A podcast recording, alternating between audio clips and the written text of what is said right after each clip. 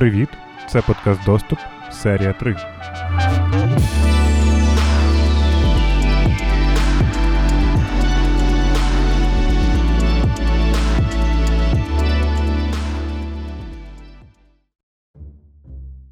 Сьогодні я хочу поговорити про те, чому ми ведемось на фейкові новини і чому наш мозг такий, який він є. Але крім того, щоб поняття простіть, що ще можна зробити так, щоб в нас менше було когнітивних викривлень. Одразу дисклеймер, що даний подкаст він такий beginner intermediate level, і якщо ви дуже прохаваний експерт в когнітивних викривленнях і в поведінковій економіці чи іншій поведінковій чомусь, то сміливо проходьте до наступного подкасту. В цьому ставте одну зв'язочку. Ну, ви все поняли. Тут я буду безбожно спрощувати, перекривати мемами незнання. От. Фейкові новини, наш мозг, да при чому тут еволюція. Мені дуже подобається думка, що наш мозок треба сприймати не як архівіста, який точно дістає з картотеки всі наші знання, а як оповідача історій. Отже, пам'ять треба сприймати як умовного дядю Толю, з яким ви вийшли на перекур, з експреса, зробленим в кофемашині за 5 гривень. Дядя Толя вам розказує, якого він ляща поймав минулого тижня. Ви собі хіхікаєте, наслаждаєтесь прокрастинацією, і власне десь в такому форматі є ваша пам'ять. На відміну від кавомашинки, яка робить першу і тисячну каву абсолютно однаково. Дядя Толя любить спрощувати, приукрашати і створювати додаткові деталі, яких насправді не було. Десь так само ситуація відбувається з нашим мозом. А що так? А це коротше еволюція просто.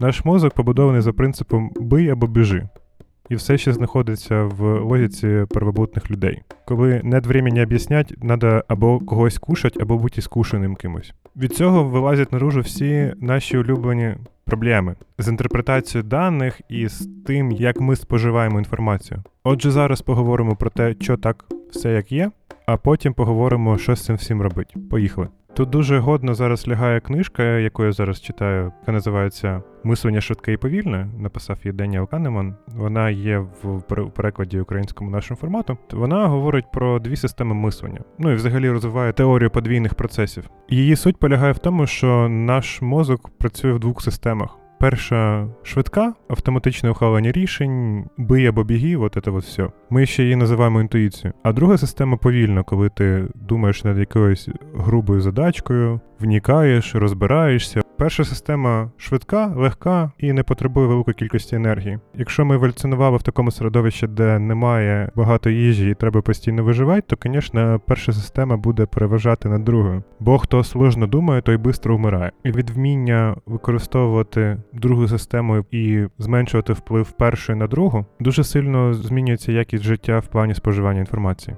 Через це ми дуже часто сприймаємо новини першої системи інформації, коли нам потрібна швидка реакція. Зробив висновок, потратив мало енергії побіжав далі. Оце якби експлуатація першої системи мислення і є основною фішкою фейкових новин. Тому я дуже раджу прочитати цю книгу і почати замислюватися над тим, яким чином ви ухвалюєте рішення. Друга тема, що мозок побудований так, що ми намагаємося уникати конфліктів інтересів. В одній статей я бачив прикольний приклад, що уявіть, що ви топите одночасно за Дональда Трампа і за те, що ананасів не має бути на піці. І от ви бачите, що Дональд Трамп з'їв кусок піци з ананасами, і у вас виникає таке, що делать? І у вас є варіанти або спригнути з підтримки Трампа, або помілувати піцу з ананасами, або придумати якесь виправдання діям Трампа, що, наприклад, піцу спекли якісь сіротки, і Трамп хотів проявити великодушие і відповідно виправдати дії Трампа. Створення додаткових конфліктів, упереджень мозку не нравиться, він намагається знайти компроміс. І на цій штуці теж їздять фейкові медіа.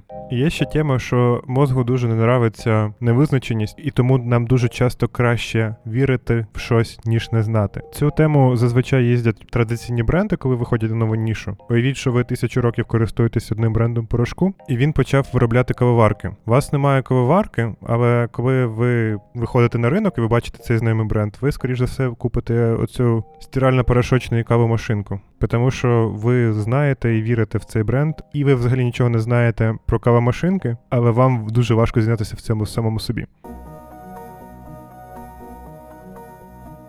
Є дуже кльовий paper від Оріла Фельдмана і Амітая Шенхау, який розповідає про те, як зменшується невизначеність в соціальному світі. Є три підходи.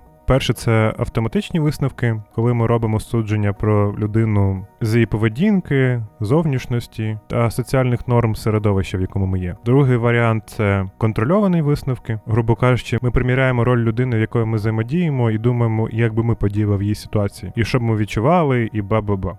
І соціальне навчання, бо social learning, якщо хтось сумнівається в моїх вміннях перекладати, це коли ви постійно оновлюєте свої переконання та дії на основі попередніх досвідів або інформації з зовнішнього середовища про поведінку особи, з якою ви взаємодієте. В пейпері наводиться приклад, як проявляються ці три системи, якщо не спросять позичити грошей.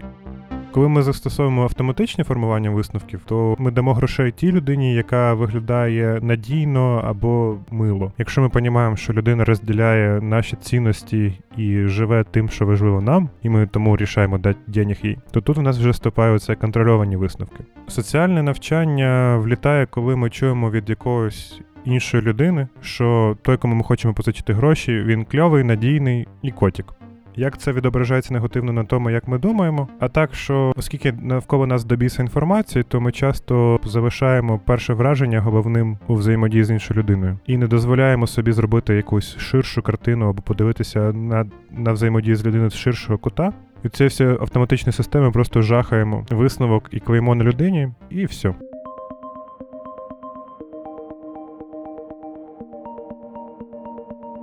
Ще еволюція подарувала нам звичку вірити всій інформації, яку ми отримуємо. Тому що якщо жити в логіці бий або біжи, то поки ти будеш аналізувати, чи правильна інфа, що оті гриби не можна їсти, чи отой шум то тігр, може произойти непоправіме.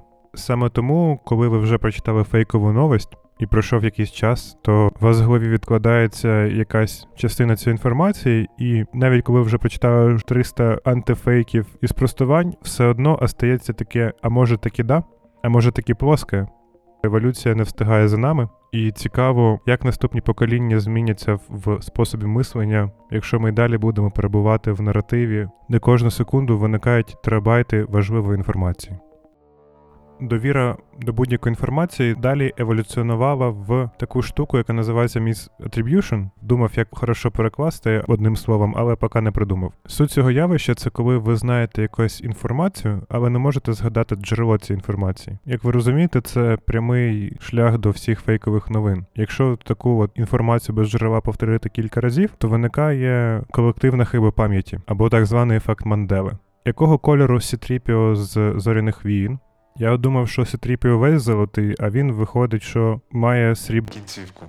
Це так званий ефект Мандели, коли велика кількість людей має спільне знання про якусь річ, але фактологічно ця річ відбувалась або є в інакшому стані, ніж всі пам'ятають. Суть в тому, що до фактичної смерті Мандели в 2013 році велика кількість людей мала думку, що Мандела помер ще в кінці 80-х. Причому детально пам'ятаючи, як показували по телебаченню похоронну процесію в різних країнах різними мовами. Жартівливе пояснення, що ми всі в матриці, яка дає збой, або що це інформація з паралельних вселенних перетікає до нашого, і відно відбувається викривлення в пам'яті. Але з наукової точки зору це хибна пам'ять. Це та ситуація, коли ми згадуємо або переказуємо, розповідаємо про ті події, які насправді ніколи не відбувалися з нами. Продукування хибних згадок може траплятися із абсолютно здоровими людьми, які не отримують пошкодження мозку. Професор психології Джим Коун колись продемонстрував в експерименті, який називався Загублений в торговому центрі. Коун дав кожному члену своєї родини коротку історію, яка описувала події їх дитинства. Всі з них були правдиві, крім однієї. Він розповів своєму брату, що колись той загубився в торговому центрі. І брат Коуна не тільки повірив, а ще почав додавати додаткові деталі коли керівниця Коуна Елізабес Лофтус, господи, що ж мені так таланують на Елізабет, Застосували цей експеримент на більшої кількості людей, то 25% з тих, хто брав участь, не змогли ідентифікувати фейкову історію і повірили, що брехня, яку їм розповідали, була правдою. Чому це все відбувається? Нагадую, що наш мозок це дядя Толя, а не кава машинка. Дядя Толя він не робот, і в нього відбуваються помилки при обробці інформації, і запам'ятовуванні і вилученні її з пам'яті. Коли ми щось пригадуємо, то нам важливіше суть ніж деталі, і саме втручання в деталі є небезпечним місцем для маніпуляцій. Без розуміння того, як ваш мозок викривляє реальність та як він її змінює в своїй пам'яті, неможливо починати роботу над тим, щоб ставати максимально об'єктивним, наскільки нам може дозволити наша людська сутність. А тепер давайте поговоримо, що ж можна робити з всіма всіми недосконалостями нашого мозку. Насправді нового рецепту немає, і все зводиться до того, щоб залучати другу систему мислення до споживання інформації. До всіх новин і до всієї інформації, яку ви читаєте, треба ставити три питання. Знову ці сита. Перше питання це в який контейнер запакована інформація, чи це новина, чи це окремий допис, чи це особиста думка, чи це мемчик. Друге це де була опублікована інформація. Дуже важливо для кращого запам'ятовування пам'ятати, звідки ви її взяли. Це, по-перше, прибере отой misattribution, а також зменшить ризик перетворення в вашій голові загального знання в факт. Третє питання це хто отримує профіт від того, що ви прочитали цю інфу і повірили в неї. Крім того, що це краще допомагає систематизувати інформацію в вашій пам'яті, воно ще дозволяє ідентифікувати ваші когнітивні хиби, чи, чи читаєте ви цю інформацію тому, що вам нравиться, чи тому, що ви прагнете до об'єктивності. Я б ще додав, що якщо ти бачиш в якійсь новині емоційне забарвлення, то треба тікати і розумієш, що це скоріше за маніпулятивна мулька. Тому чим менш емоційніше джерело інформації і чим воно сухіше, тим краще, на мою думку, воно для сприйняття і для формування рішень. От, такі діла. З новин за останні два тижні нічого інтересного особливо не трапилося. Фейсбук викатив знову презентацію, сказав, що вони стають ще більш приватнішими. Насправді нічого не відбулось. Звелись мільйони акаунтів приватних даних, хтось вийшов на IPO, хтось розорився. Стандартні два тижні. Насправді немає чого такого великого, про що було б цікаво розповісти. І, звісно ж, вибачте, травневі свята не до кібербезпеки було мені не до кібербезпеки. Єдине, що хочу дуже порадити матеріал на Wired про італійську партію 5 зірок і те, хто за нею стояв, і яка там велика робота була по маніпуляції публічною думкою і обробкою персональних даних. От її просто рекомендую прочитати, навіть не буду переказувати, тому що це треба самому прочитати. Лінк буде в footnotes цього випуску. Так що в цей раз без новин, тому що ну держава веліла віддихати, ну я і віддохнув.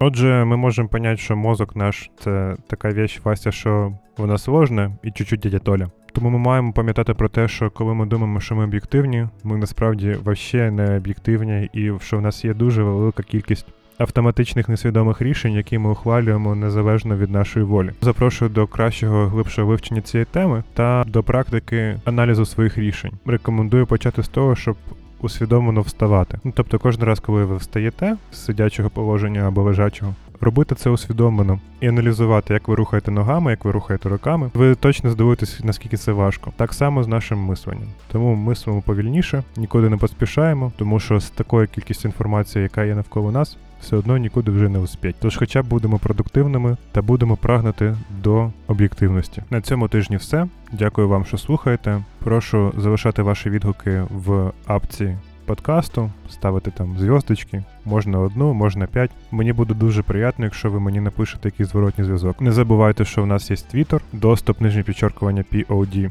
Я ще от думаю, може завести інстаграм і, і будь-як устаріваючий міленіал, бо це теж мені інтересно, скажіть, якщо ви хочете. Музика Артема Димченко, візуальне оформлення Маріам Наєм, допомога звукозаписом, студія онлайн освіти Едера.